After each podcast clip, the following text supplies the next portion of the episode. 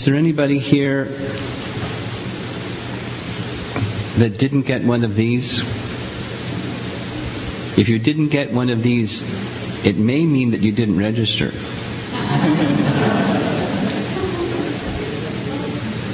So if you didn't register, too bad. No, if you didn't register, um, after class, please register. And somebody that's near the, the door can go downstairs. On the table downstairs, there's a box of these. And we'll ask the same question who didn't get one, we'll pass them out. Because class this morning is going to include covering some of this. And I think you'll like it.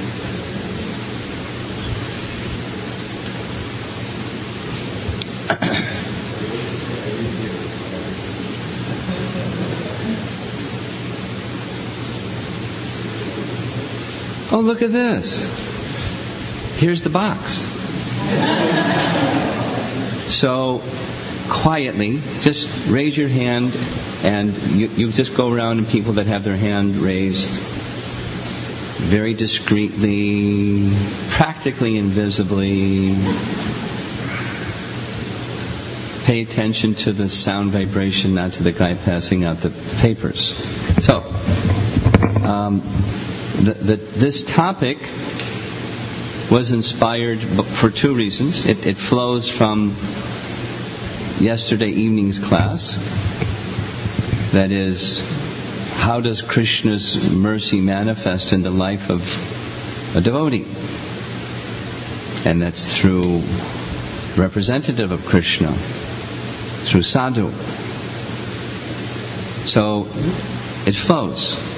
So this is how to take shel- how to receive, as you recall very nicely, Rabindra Prabhu was saying in his morning class yesterday, in addition to um, re- receiving and assimilating and in a personal way presenting again the message of Krishna, the message of disciplic succession.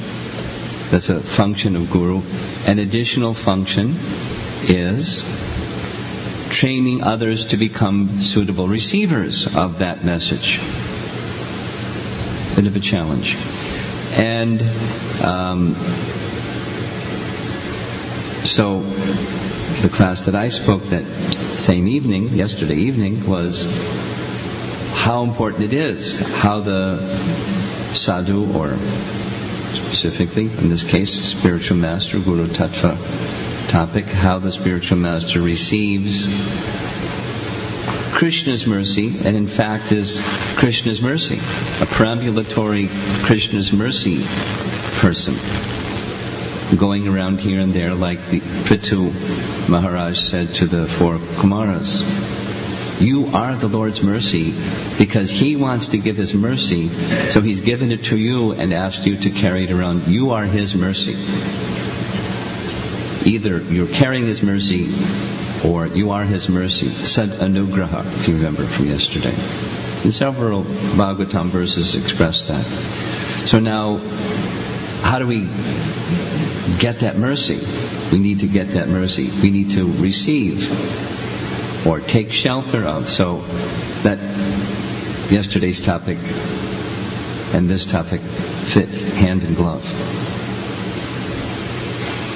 And another reason is in three classes in a row, one of them was in Chicago, but you know, at the end of the class, somebody raised their hand and closed their eyes and said, Can you describe what it really means to take shelter?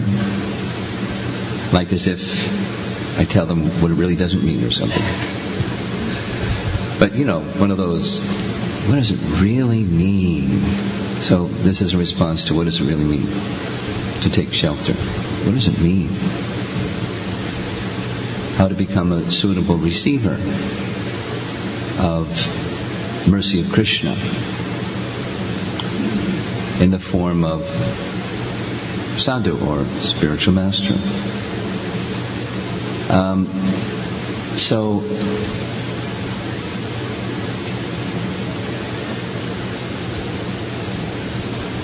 those of you that have a good memory, you'll remember that Rabindra Swarup Prabhu's class yesterday morning included it was Prabhupada's um, essay or his speech on in 1933 in Bombay, where Prabhupada was honoring Bhaktisiddhanta Saraswati Thakur on his Vyasa Puja event in Bombay. And several verses were cited in that essay or speech that later was published in the Harmonist. And this is one of them. And this is a, this is a classic. Um, Canto 11, Chapter 3. It's, um, if I had lots of time, it would be really nice to appreciate the context, we don't have lots of time. So, this is spoken by um, one of the Navayogendras, nine perfected beings, who were visiting King Nimi, um, who was doing a Karmakanda Yajna, and he, he was just about to begin the Karmakanda Yajna, and along come these nine perfected beings, effulgent like the sun. So he was awestruck. And he neglected a technicality. You're not supposed to stop once you start. He stopped the yajna. So like it becomes nullified. But he didn't mind. He stood up. Stopped the whole thing, stood up, received them, and offered his respects and praised them in suitable way and and then presented some specific questions. In fact, a number of questions, nine questions, and each one of the nine answered one of those nine questions. And whole whole chapters make up the question and the answer to the question. Um, and this is the answer to one of the questions which you're going to see the next slide. So that's the context. Um, Tasmat Guru Prapadyeta Jigyasu Shreya Uttama Shabde Parecha Nishnatham Brahmani Upashamashayam. Very famous verse, often quoted verse by our acharyas. Therefore Srila Prabhupada often quoted it. And the translation, therefore, that's tasmat. Any person who seriously desires real happiness, anyone want real happiness? Must seek a bona fide spiritual master and take shelter of him by initiation. This is Prabhupada's translation. We'll see some others. The qualification of the bona fide guru is, that's the second half, Shabde Parecha Nishnatam that he has realized the conclusions of the scriptures by deliberation and is able to convince others of these conclusions. Such great personalities who have taken shelter of the Supreme Godhead, leaving aside all material considerations, should be understood to be bona fide spiritual masters. So there's something we should do, and there's the other part is something that we consider as who is a suitable person to take shelter of. Now, um, this is the question from the previous verse where King Nimi is asking, O great sage, please explain how even a foolish materialist can easily cross over the ocean, excuse me, over the illusory energy of the Supreme Lord, which is always insurmountable for those who are not self-controlled. It's a trick question. Foolish, materialistic, can't control their senses. What to do?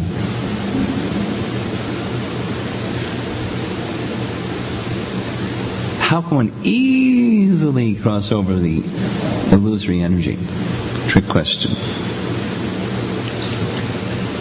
Um, Vishwanath Chakravarti Thakur, in his commentary on Srimad Bhagavatam, explains this verse in the following way.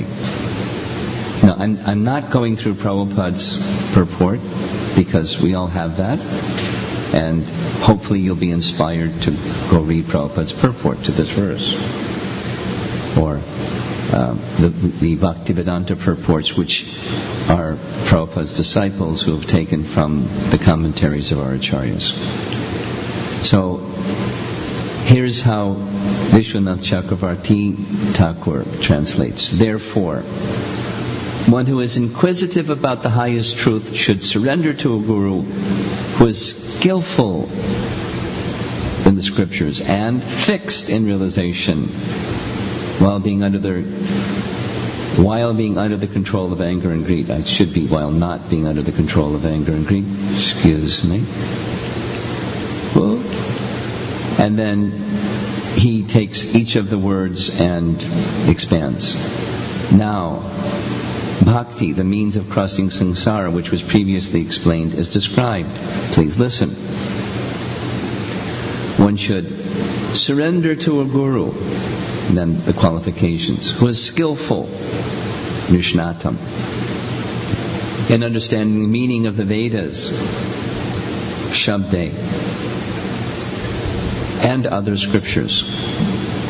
If he does not have this quality, the faith of the disciple will become weak, since he will not be able to destroy the doubts of the disappointed disciple.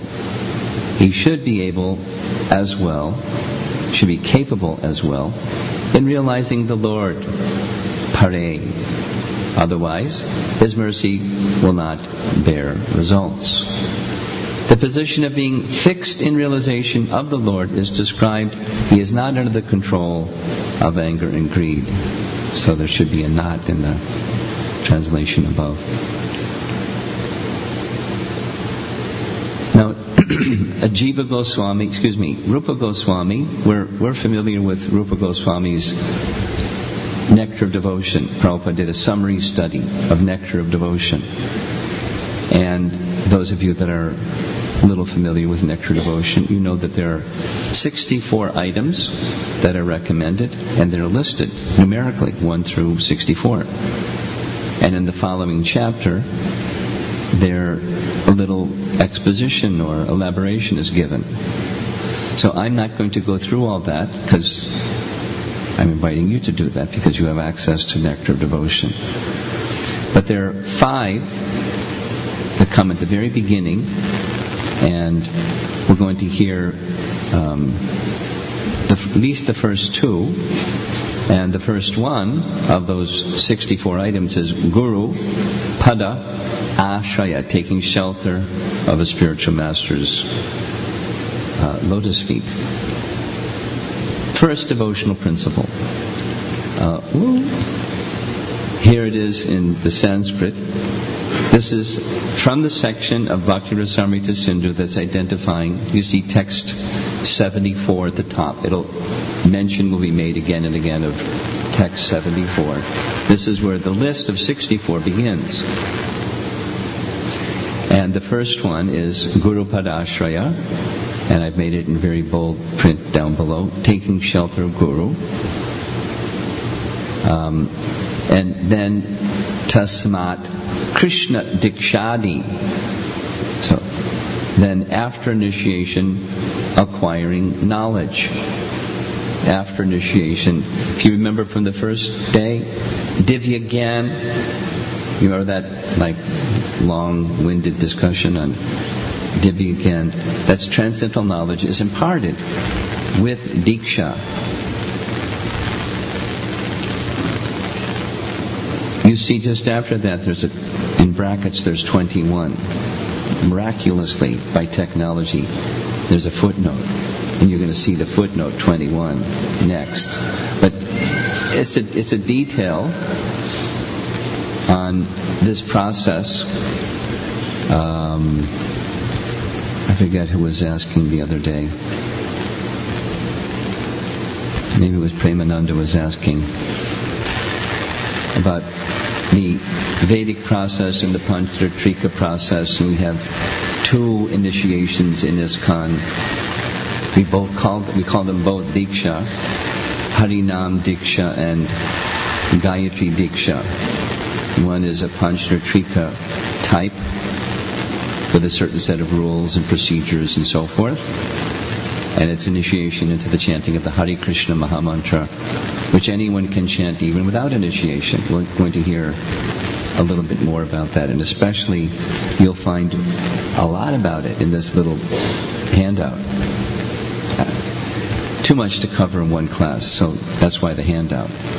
But you know, read it again and again because it's it's really helpful. Um, then the third item, service. Um, seva, guru seva, service to guru with respect.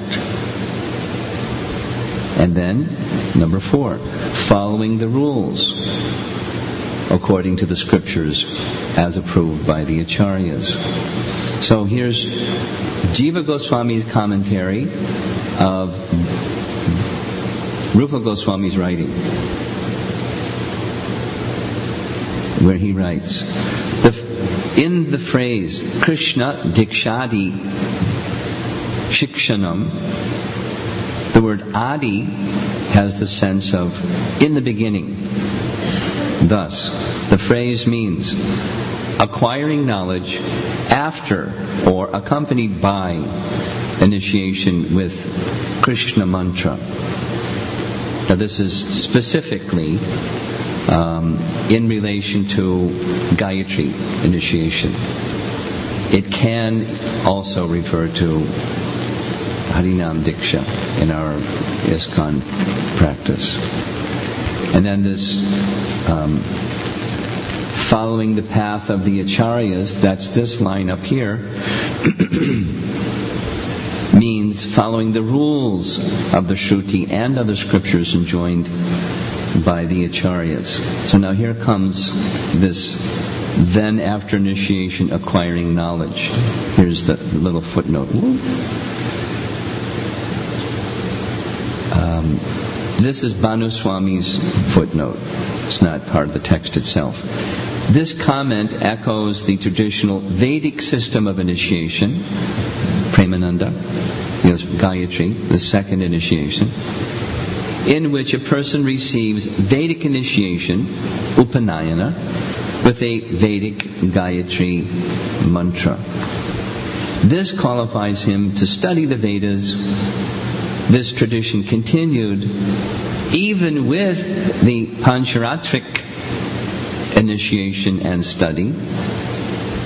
There's another system of initiation, the Pancharatric process. However, when Nama Sankirtan becomes prominent, became, when Nama Sankirtan becomes prominent, the requirement of Diksha before Shiksha does not have the same importance. If you weren't here the first day, this is, may be a little confusing. But if you were here the first day, then this is explaining the Yuga Dharma.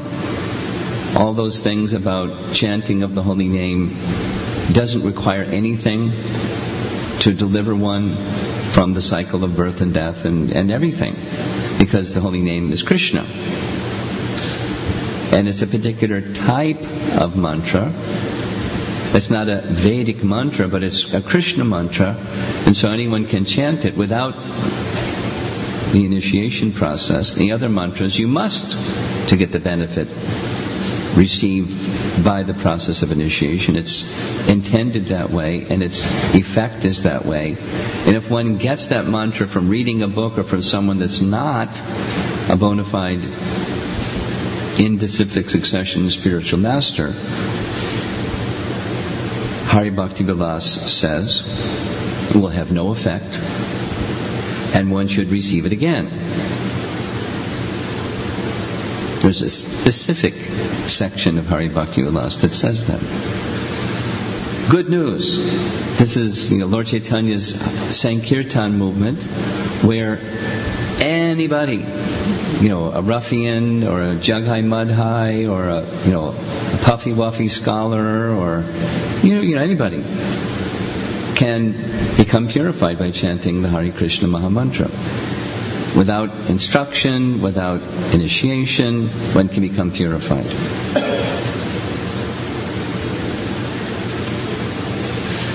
So the footnote is saying that this system of receiving knowledge, or through Upanayana, those of you from India, you know what Upanayana is.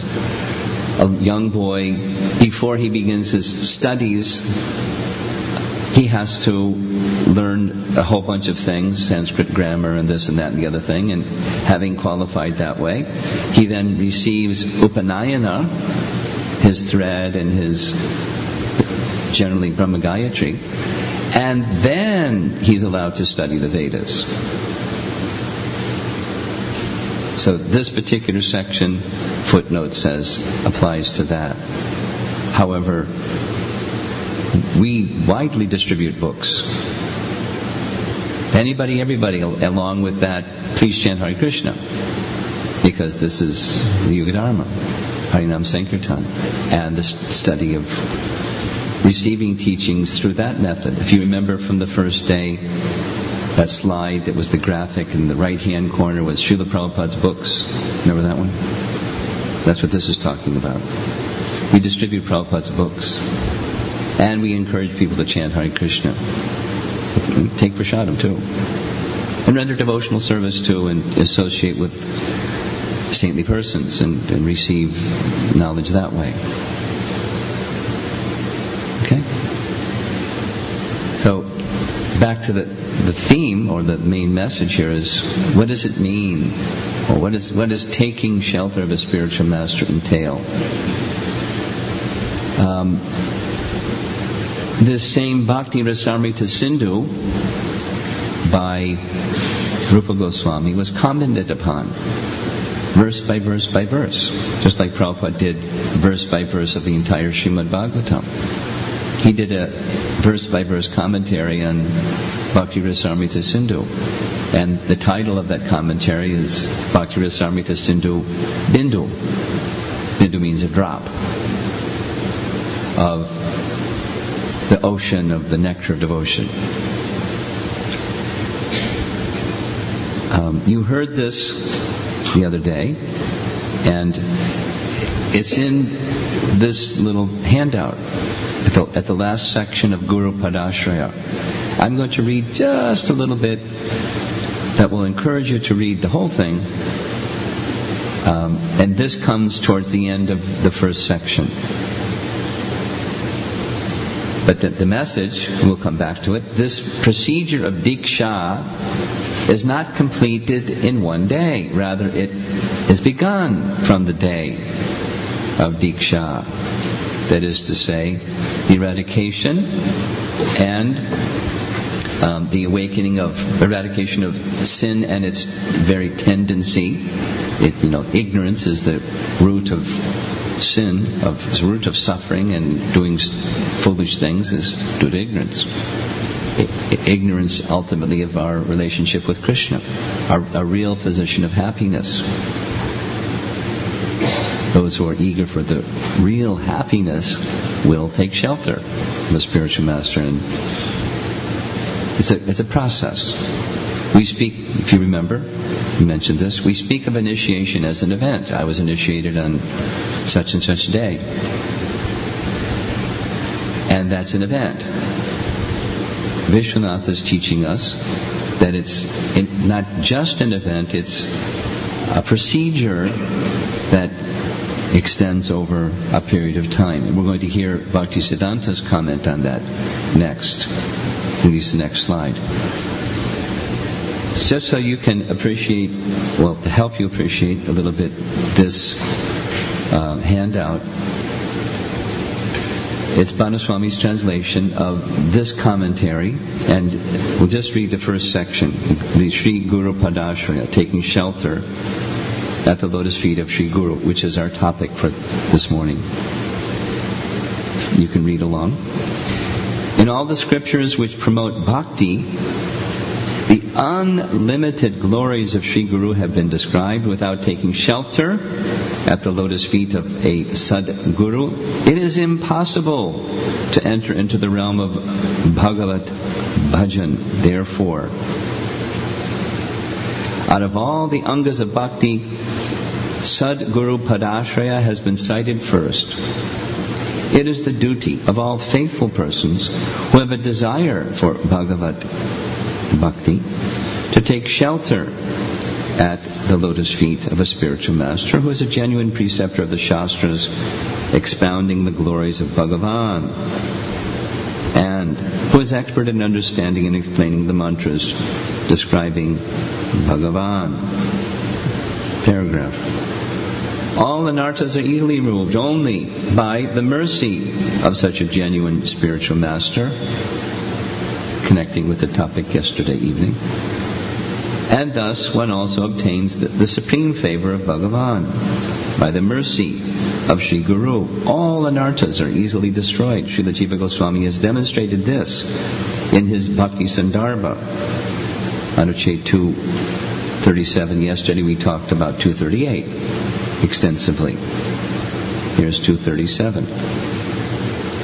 Lord Brahma says, just the translation, the mantra which is given by the Guru is itself the Guru. And the Guru is directly the Supreme Lord Hari. He, upon whom the spiritual master is pleased, also obtains the pleasure of Sri Hari himself. We certainly heard Prabhupada say this in simple language. How do you know if you're pleasing Krishna, pleasing the spiritual master, you pleasing Krishna? There's the scriptural basis. then he goes on to comment on that quote. Um, little elevated, but here we go. The Guru's internal spiritual mode of service to Sri Radhika and Krishna is conveyed to the disciple through the medium of a mantra. Everything is given in seed form within the mantra. At first, the disciple will not be able to understand, but by performing sadhana and bhajan under the guidance of Sri Gurudev and by meditating on the mantra given by him, gradually everything will be revealed. Therefore, it is said here that the mantra is the direct representation of Sri Gurudev. Then another Hari Bhakti Vilas reference. Even if a person incurs the displeasure of the Lord, the spiritual master may still give him protection. But if the spiritual master is displeased, there is no one to give him protection. Therefore, one should please Sri Gurudev by all endeavors of one's body, mind, and words. Maybe you noticed in the song from yesterday evening, Narottam Das Thakur expressed the same message.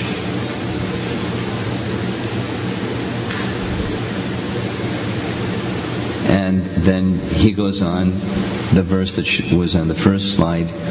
What is required to be a guru? So, you know, if, if a disciple or prospective disciple should evaluate, as Anuttama Prabhu was saying yesterday, what criterion do you use to evaluate the spiritual master? Here it is, this verse, Tasmat Guru Prapadyeta, etc. And he gives his explanation. And then comes this next one Ravindra Swarup Prabhu also read from Prabhupada's essay from 1933. Tad Vijnanartam Sagaram Eva Avigachet. So it describes. Um, I'm not going to read more. Um, well, the next, the, the, second section on the process of Diksha, it starts at the bottom of whatever it is, page five or something. Diksha Guru, one who gives the mantra. And there's lots of, there were some etiquette questions yesterday during the question and answer session. A lot of the etiquette questions are addressed right here. And since, you know, Whether you're born in the land of no culture, called America, or you're born in India and you came to the land of no culture, or you were born in a family from India but born in America, the land of no culture. Wherever you're born, this is the age of Kali and culture is very poor. So this helps understand proper etiquette to be observed and how to view the different categories of persons who are guiding you in Krishna consciousness or instructing you in Krishna consciousness or taking you by the hand and helping you go toward Krishna consciousness. There's etiquette, you know, fundamental principles, very helpful, very helpful. But this reference, you see, um,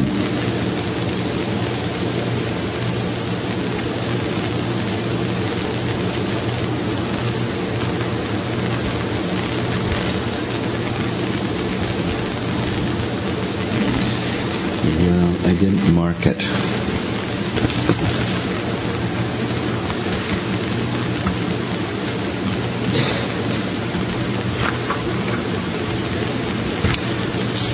Well, anyway, somewhere in this essay, I'm not going to take the time and look for it. This is just cut and pasted from Vishwanath Chakravarti Thakur's commentary.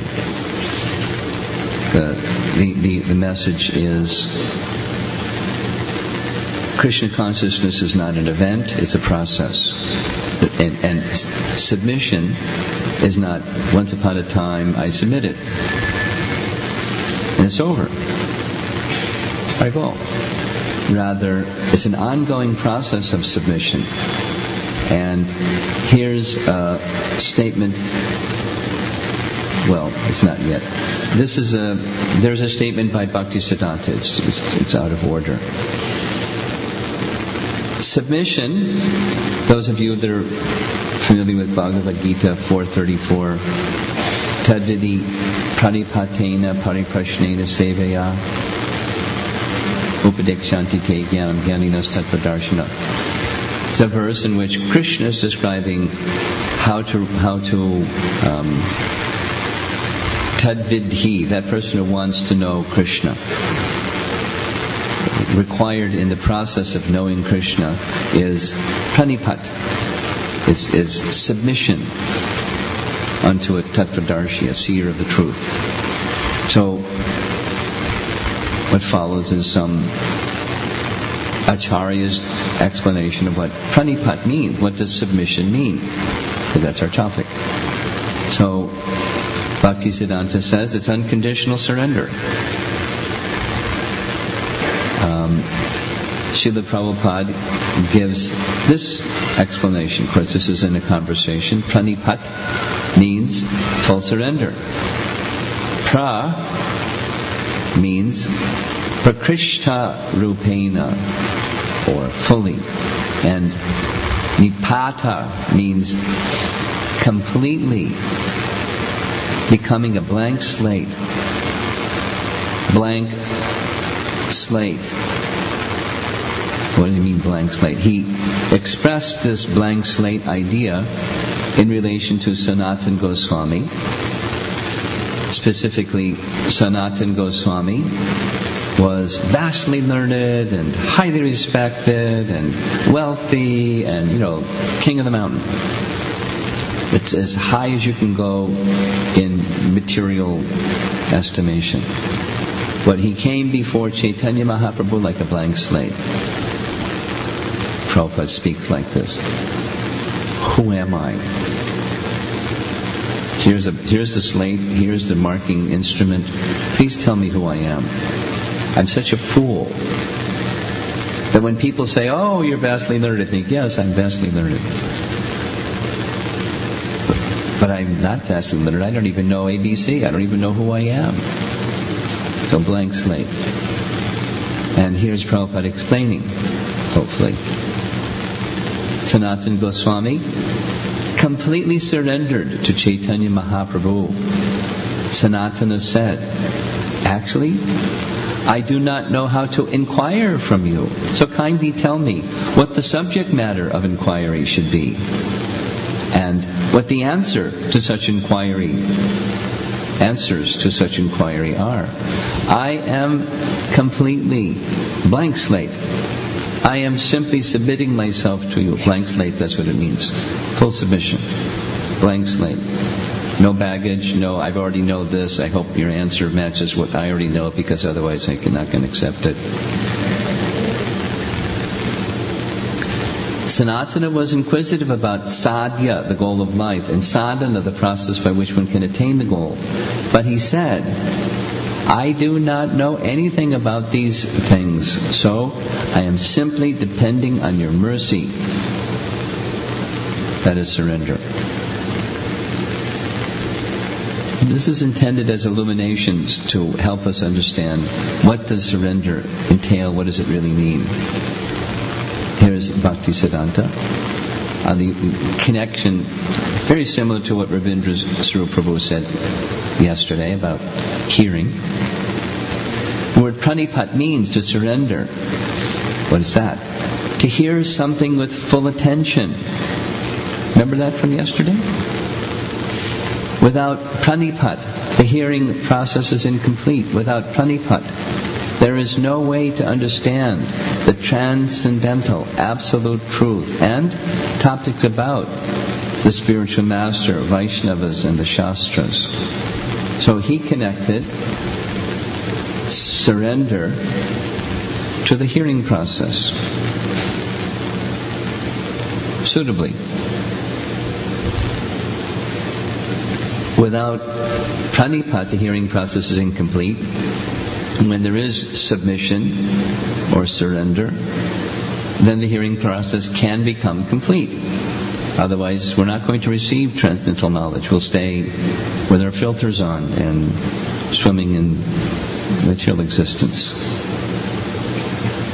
Um, Jiva Goswami comments on this nice verse from um, First Canto, Chapter 2. O Brahmanas, attraction for topics concerning Krishna will arise by service to the great devotees, followed by faith, by surrender to the feet of the pure Guru, and by the desire to hear. Brought this because of the specifically this desire to hear. Uh, without the without the desire to hear, so one way, how do you evaluate yourself to see are, how are you progressing in Krishna consciousness? Eagerness to hear.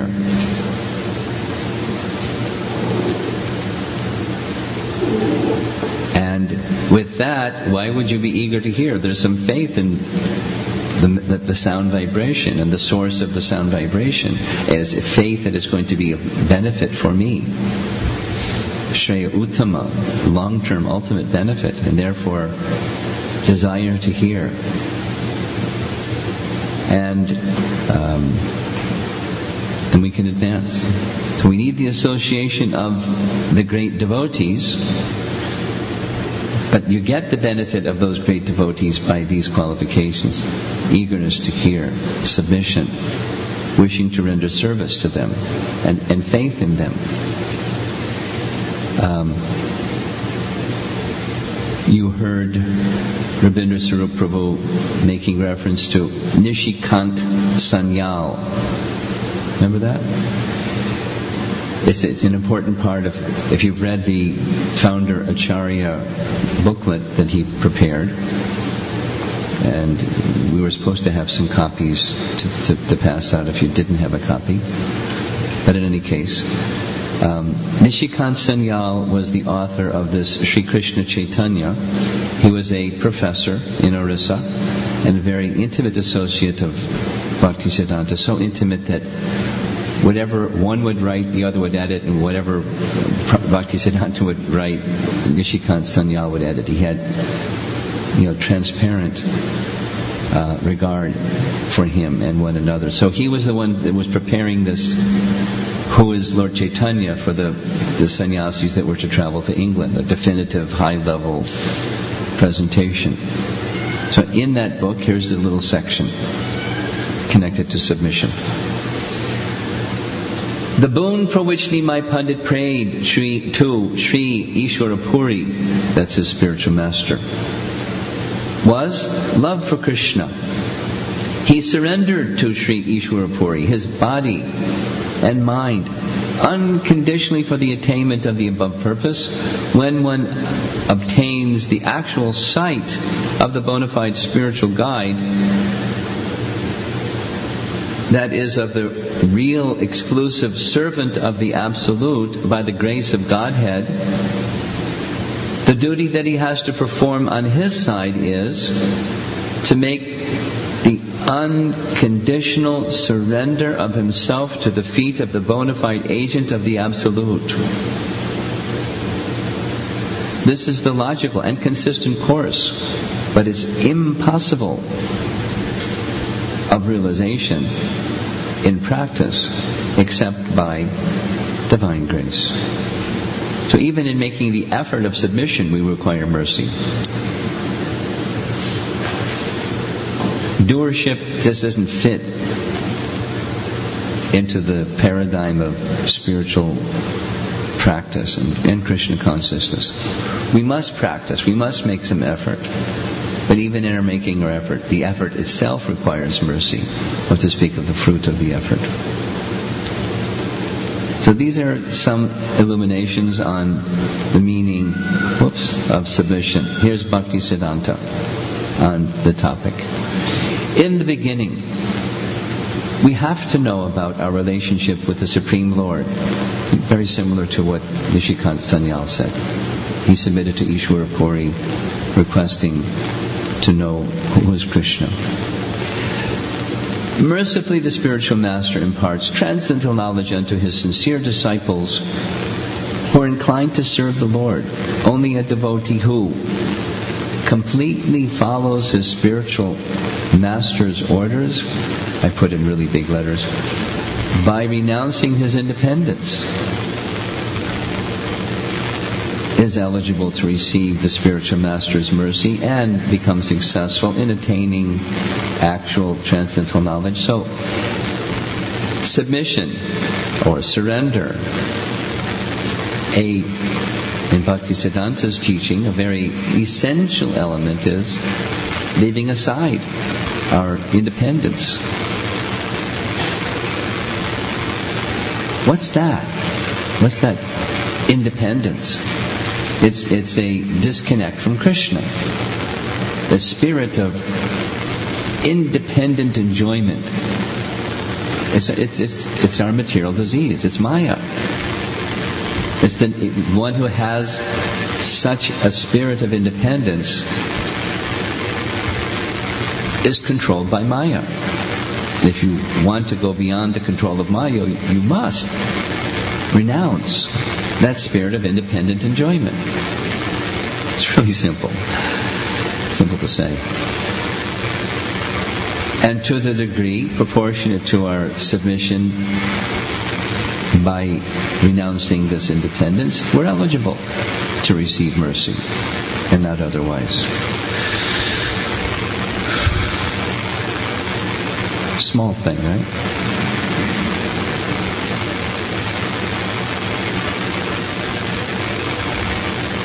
Um, by the way, credit where credit is due. These little graphics, these were created by Bhanu Swami, and he sent some presentations to me on this topic, and I just, um, so I'm using these graphic presentations that are his. So these three, this is Pranipat, Prashna, and Seva, 434 Bhagavad Gita. Um, in connection with a Shiksha or Diksha Guru, they can impart Krishna Tattva. And what is that Krishna Tattva? These same things that we saw the other day. Awakening of knowledge of Krishna and of oneself. And with that knowledge, eradication of ignorance means the destruction of ignorance and sins and the sufferings that come from sins and so forth are gone, and then we can come to this really nice, wholesome position of realization. So if you want this, you got to do this. this and this. Submission unto the qualified person, shiksha, diksha, guru, and so forth. And then these things come, as you re- re- recall Vishwanath Chakravarti Thakur saying, it's a process, it's a gradual awakening of these things, and it leads to this realization.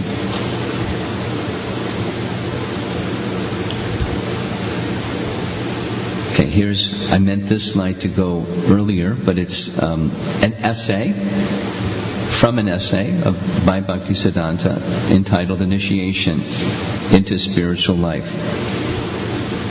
Quote, Although the mercy of the good preceptor enables us to have a glimpse of the Absolute and of the path of his attainment, the seed that is thus sown requires very careful tending under the direction of the preceptor if it is to germinate and grow into the fruit and shade giving tree. Unless our soul of his own accord chooses to serve Krishna after obtaining a working idea of his real nature, he cannot long retain the spiritual vision. The soul is never compelled by Krishna to serve him. So he, he indicates elsewhere in this essay that at the time of initiation, there is submission on the part of the disciple, and there's acceptance on the part of disciplic succession. And that's the event. But it's not just an event, it's an ongoing submission. And if the ongoing submission slackens, well, it's not a, the picture doesn't look good. It's Maya again comes in. Not there's no delay. Just like you know the sun goes behind a cloud and becomes darker, and it sets and it becomes totally dark. So submission is is ongoing, must be. Even having received knowledge, the submission unto the person and the teachings from the person and so forth, and ultimately submission to Krishna is required. Uh, almost done. This is, um, again, Jiva Goswami from his Bhakti Sandarbha, where he is explaining this process of submission, and he indicates that faith precipitates submission. And specifically proportionate to faith, so proportionately more submission and surrender. Um, I'll just read. Devotional service. Free from all material attachments is the goal of life. And it is attained by the Lord's mercy in the association of His devotees. Now we will examine the different features of devotional service. First, one associates with devotees. You know, Adau Shraddha, the nine stages. From that association, faith develops. From faith, one becomes attracted to hear the Vaishnava philosophy passed down through the Guru Parampara. Then one develops the beginnings of love for the Supreme Personality of Godhead. Then one becomes attracted to the path of devotional service. Then one desires to make spiritual advancement you know, like the real kind, not just the other kind. Taking shelter of one diksha or many shiksha spiritual masters, one hears the philosophy of devotional service. In this way, one understands the truth from beginning to end. Free from all false conceptions of the Lord, the devotee then proceeds to meditate on the Lord. Med- he meditates on the Lord as present everywhere. In this way, the Lord is manifest to him everywhere. Then the devotee develops firm faith. Interesting. way of describing those stages of bhakti. Then one becomes attracted to a particular form of the Lord and one fixes one's meditation on this form alone. Then one's faith is very splendidly manifested. Um, this is, I think, we're almost at the end here. Vishwanath Chakravarti Thakur, in another book called Madhurya Kadambini, um, in the eighth chapter of Shower, he summarizes the steps towards prema in the following way. So these are stages. Each stage, Shraddha takes a different complexion or stage, state of maturity. Um, Shraddha, faith in the words of the Guru and the scriptures. Sadhu Sangha, the urge to associate with saintly souls to gain spiritual knowledge. And Bhajana Kriya, rendering devotional service under the guidance of Guru. So, these are messages that say faith in its preliminary stage becomes matured through association and through association faith then entitles one to take up the process of devotional service and in that process of devotional service the act of submission. Faith precipitates submission and surrender. Um, here's Vishwanath's explanation. First the pilgrim undertakes a journey on the path of devotion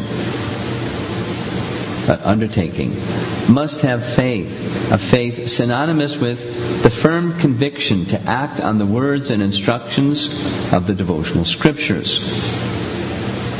Having a genuine desire to enthusiastically undertake the activities, sadhana, described in those scriptures. So that's the initial faith. Faith is of two kinds. This was mentioned yesterday evening. Natural, swabhavaki, and uh, something that's inspired by the preaching or the association of another. It comes to one rather than just innately within. Oh.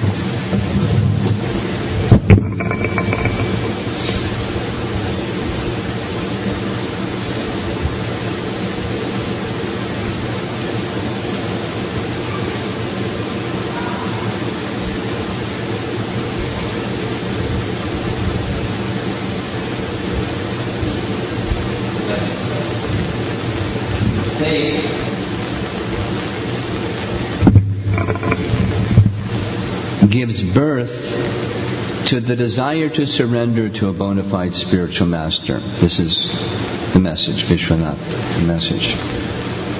And to learn from him the proper rules and etiquette of devotional science.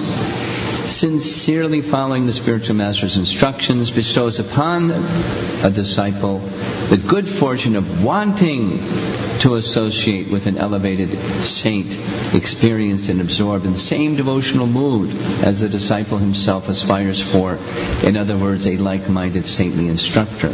At this point begins the stage of Bhajana Kriya, the platform of serious devotional activities. So, this is our last slide.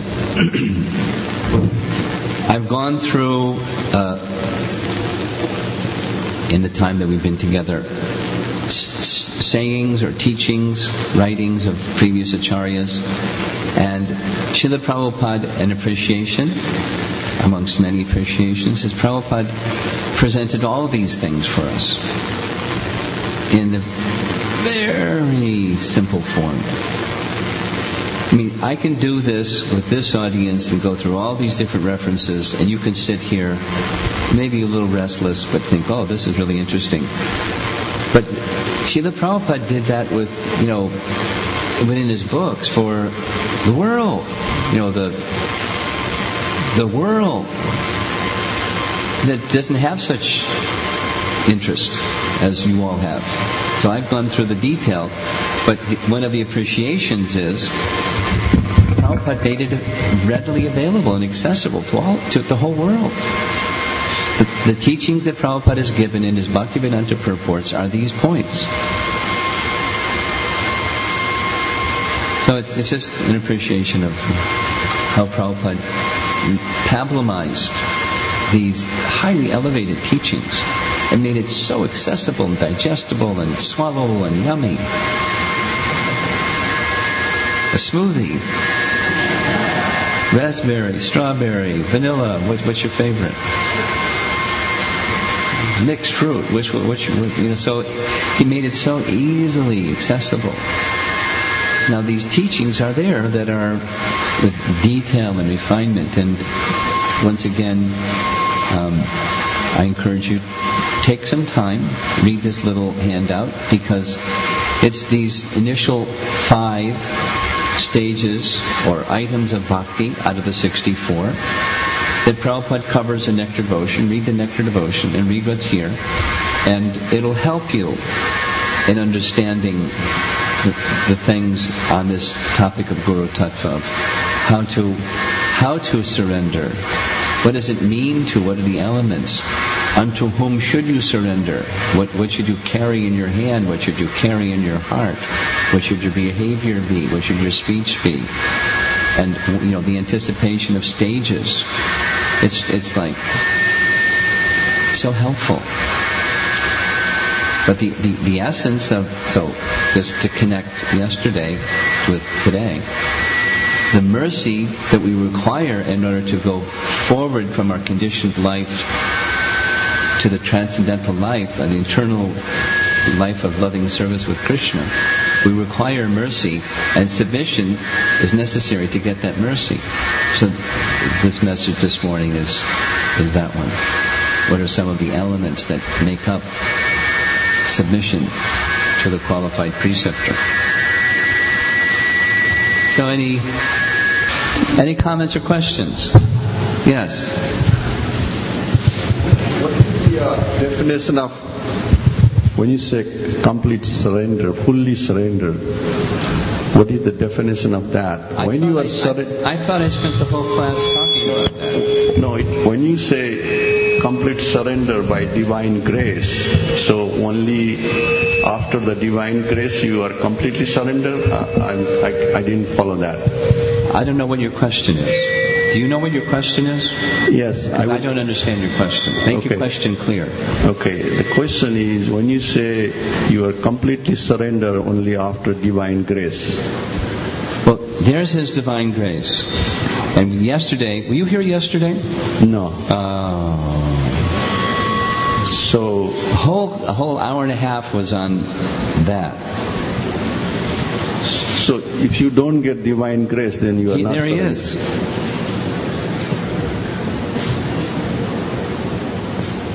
So if you haven't gotten them, get them. and if you get them, then you get mercy. Then you know. So when you recognize what it is that you're getting, then there's submission. That's, that's that faith precipitates submission. So look carefully at His divine grace, and you know the, the various features of what makes His divine grace. His divine grace. And when that's clear, submission is there. And that's, the, that's full surrender. So you're referring to the guru, not the uh, Could you speak a little louder? spiritual guru. I can't hear you. No, I'm, I'm saying that divine grace you are referring to the uh, spiritual master. Is that what? Of course. Yeah. Thank you. Your question has been answered? Okay. I didn't even know exactly what your question was, but. You have. Mukunda? Hare, Hare Krishna. Uh, Raj, um, this was in connection to, uh, I think you, you referenced Prabhupada's quote about becoming a blank slate. Yes. And so I just wrote my question down. But um, so one will inevitably have one or more shiksha gurus before finding a diksha guru. Like when they come in contact with devotees, they immediately are having Okay, shiksha gurus. okay. And some shiksha guru may stand out more than others. Yes. So I, I was thinking like it would probably be easier to become a blank slate if the Diksha Guru if you find a Diksha Guru that has a similar mood to a Shiksha Guru that's Or if already- he's the same person. Yes, yes. That makes it really easy. So if that's not possible, so would you would you would you say it's more recommended to try to find guru that's specifically in line with the same mood as Shiksha Guru that's already inspiring, or It's, it's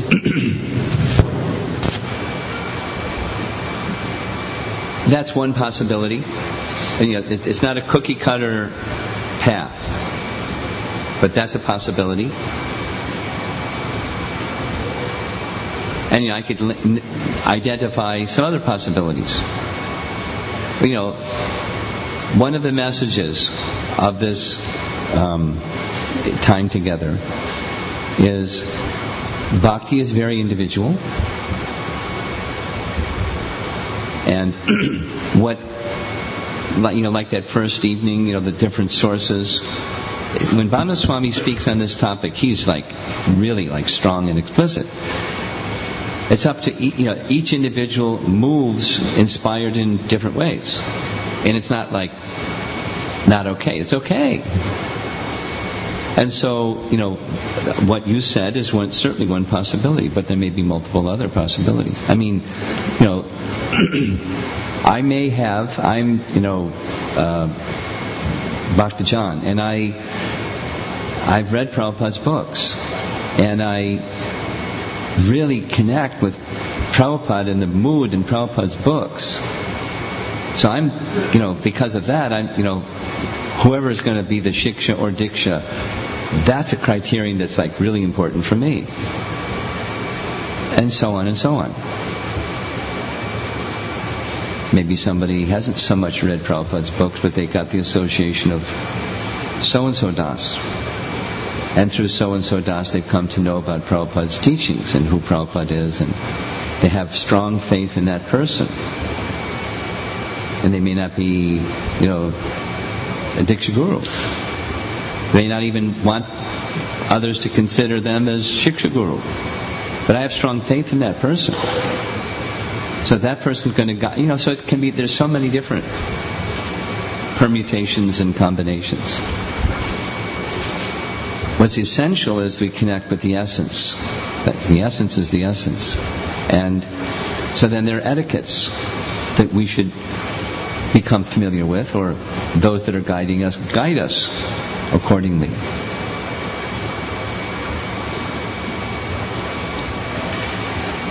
It's right in this essay, but it, you know, it's, it's common, and it's even recommended that one who is the Shiksha Guru becomes Diksha Guru. And it's common. There's even another category that he speaks about. It's not a Shiksha Guru, but gives instructions anyways, so it's another category. Not like exactly like a Bhakti Vriksha leader, it's something more, you know, more substantial. And such a person, naturally, I, if, again, it's, it's where faith goes. So faith in that person, I, I'm going to be very concerned. Whoever I take as prominent shiksha and or diksha, it, there's there's harmony with that person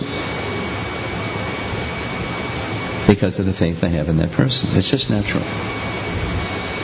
So it, it, it's it's not it's not as simple as you know how it works the other way around. Let's say, you know, I'm born and I have a mom and a dad. And I'm growing up, my mother and father are everything for me. And everything is based upon mom and dad.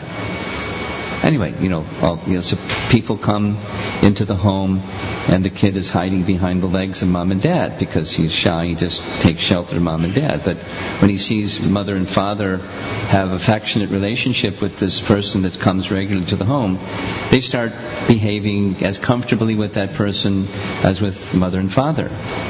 And then the circle starts to expand and you know, so then the frame of reference may change even when mother and father may not be, you know, Krishna bhaktas. And then they meet a Krishna bhakta. So anyway, the, the um, there, there's a big spiritual family, in short, and there's diversity within that big spiritual family, but principles are what unite that diversity. And we, and we need to be clear, become clear at least, of what are those spiritual principles that we are in fidelity with. And then there's this nice diversity.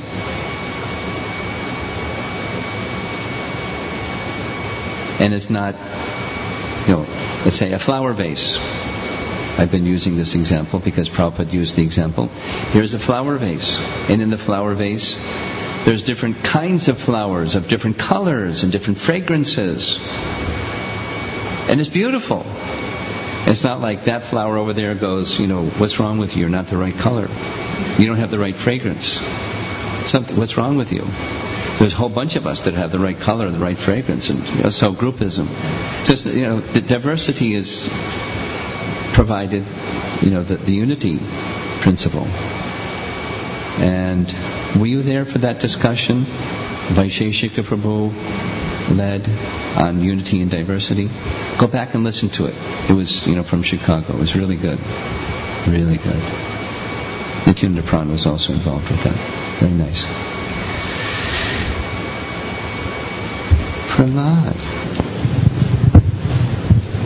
Get ready for a good question. Thank you, Maharaj, for your class. Uh, I have a question. What do you do if the uh, Siksha Guru and the Diksha Guru, if they're two different people, what if they contradict in what they say? What if they do what? if they contradict in what they, They say? They contradict. Well, we covered that yesterday. And the short answer that I gave was there's the Supreme Court. You know how, what Supreme Court, what that means? There's like a lower court and a higher court, and then there's the Supreme Court. When the Supreme Court says that's it, there's no like court of appeal beyond the Supreme Court. That's it, final.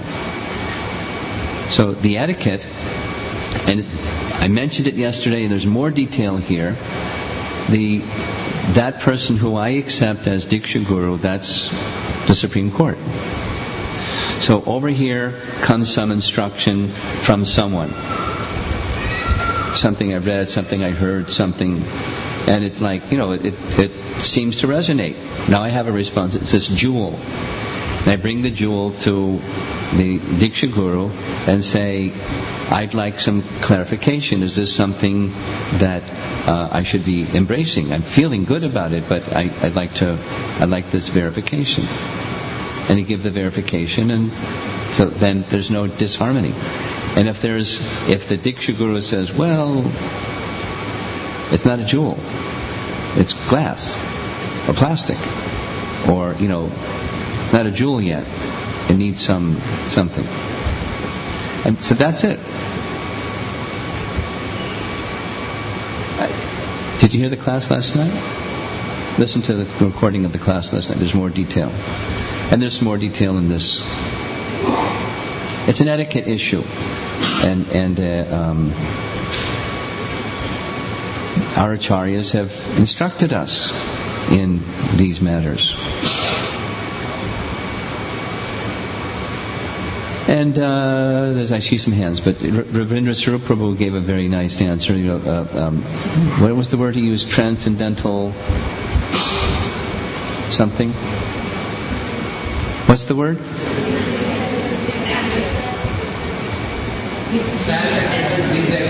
Transcendental disagreement. And then you just smile. Haribol.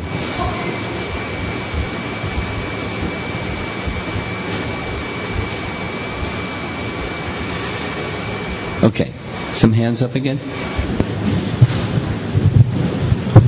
Maharaj, uh, in the slide where you showed the graphic by Bhanu Swami, Yeah. there was uh, Shiksha Guru, and then it showed the knowledge about Krishna and sins being destroyed, Yeah. and then realizations come. So is it a proper conclusion to come to realization that means sins are being destroyed and we are uh, knowledge is crystallizing about That's that. very logical, what you just said. You're just look, looking for confirmation of Yes. the logic? Yes. Yes. Right behind you? Hare Krishna Maharaj, uh, thanks for the wonderful class. My understanding is like uh, the faith is the key that starts everything. Like uh, What starts everything? Faith. Faith. Faith with the Guru. Yeah, faith starts everything. So that's my understanding, Maharaj. I have uh, uh, no doubt faith with, faith with Krishna. Yeah. And I have no faith with the scriptures. Means like means I have faith with scriptures too. Um, so if I, due to my misconception or ignorance, uh, like if I lacking faith with the Guru, how to overcome that, Maharaj? Go jump in the lake. Excuse me. um, go on hearing. Go on hearing. So, there's faith in Krishna. There's faith in Scripture. Now I'm, I'm hearing from Guru. So, take that message that you hear from Guru and hold that message up to the light of Scripture. Is it transparent, opaque, or you know something else? Now I may see it's not transparent but opaque. That doesn't mean stop listening. That, that further purification. I may have my filters on and I can't see the transparency. So go on hearing. Now, the faculty of discrimination should be operative. Don't like turn intelligence off but you, you discriminate according to the statements of Scripture. But bear in mind, you know, I'm a conditioned soul. I've got the modes of nature acting, and, and therefore, even with Scripture, I see something different than what Scripture is because of my conditioning. So I have to be very careful as I'm holding the teaching of Guru to the light of Scripture. Not blind following or blind projection. Have to be very careful, prayerful, praying for purification by that process. But the proper guidance from the proper person is really necessary, even to make sure I got the transparency part correct. There must be. Without so faith is at the beginning, and faith is in the teachings, but they're also the teacher that's representing the teachings.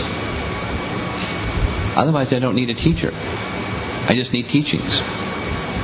See you later. Off I go down the road. Zoom, zoom. I need a teacher. I need someone that can guide me. And I'm searching for that. Because Scripture says I need that. And so now, the process that I mentioned, go on hearing. And let's say within ISKCON we have our founder Acharya, so that's another illumination point. Here's the, the teacher, and how transparent is it with our founder Acharya's teachings. I mean, exactly as I just did with our previous acharyas, and everything that you heard from the previous acharyas has come from our founder Acharya.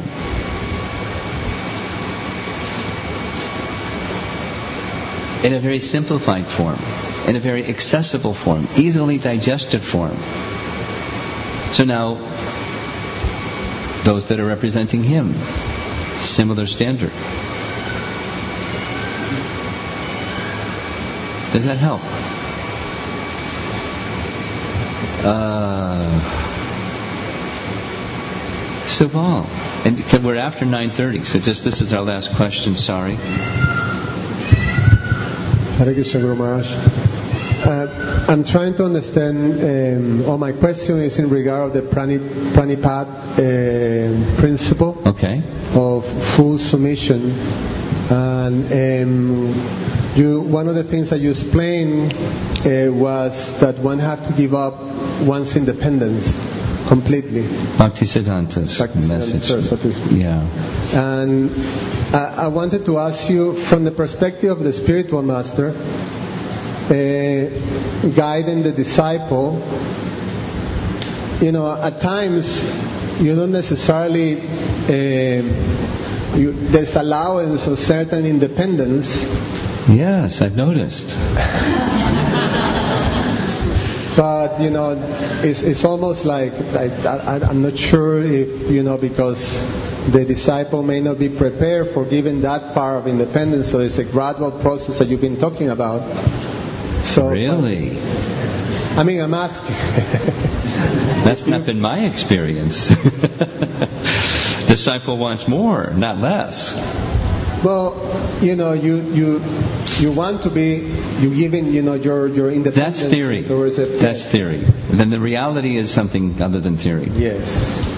Yes. So, um, however, the guidance that you that the, that the spiritual master give, you know, takes into consideration that you know there's there's certain submission, but there's still you know Sure.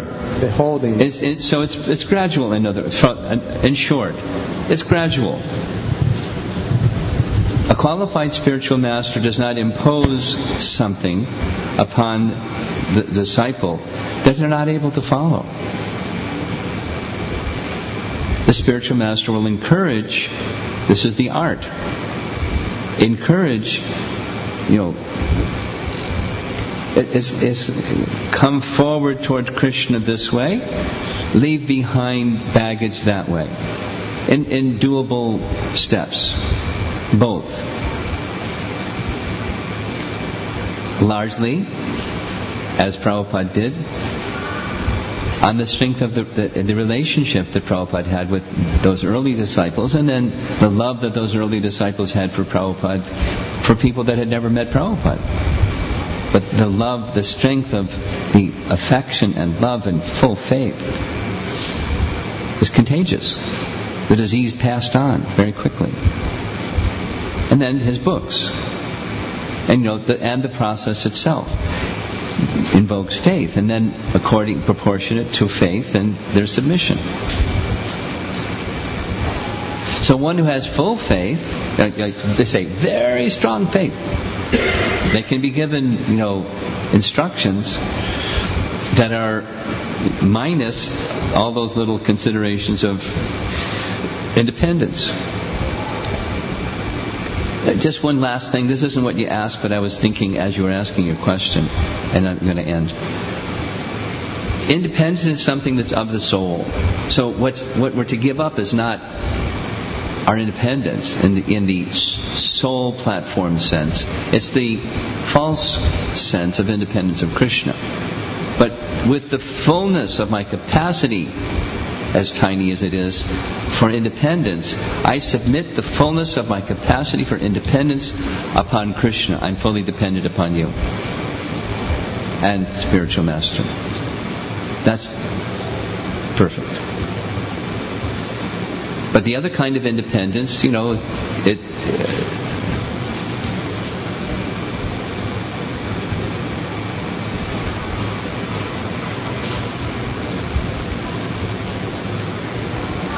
It's a gradual process.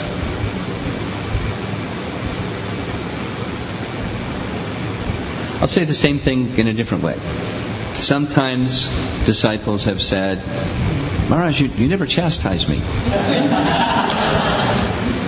Is that because you think I can't take it? I said, Yep. Test you out. You know, you know, a couple months from now, I'll test you out and I'll chastise you and see what happens.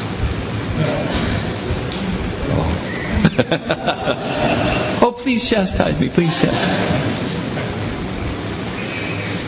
me. You get the idea. So that's like correction of the independence, false kind of mis- misapplied independence. We, you know, we're very ta- conditioned souls are very attached to that. It, it's the root of our being in the material world. We're very attached to it. It keeps us here. So kindness is to cut it, but cut it in such a way the person doesn't, you know, leave the process of devotional service as a result. And feel, oh, I've been wronged by my, I'm misunderstood by my preceptor, etc. To be continued. Srila Prabhupada ki. Jai.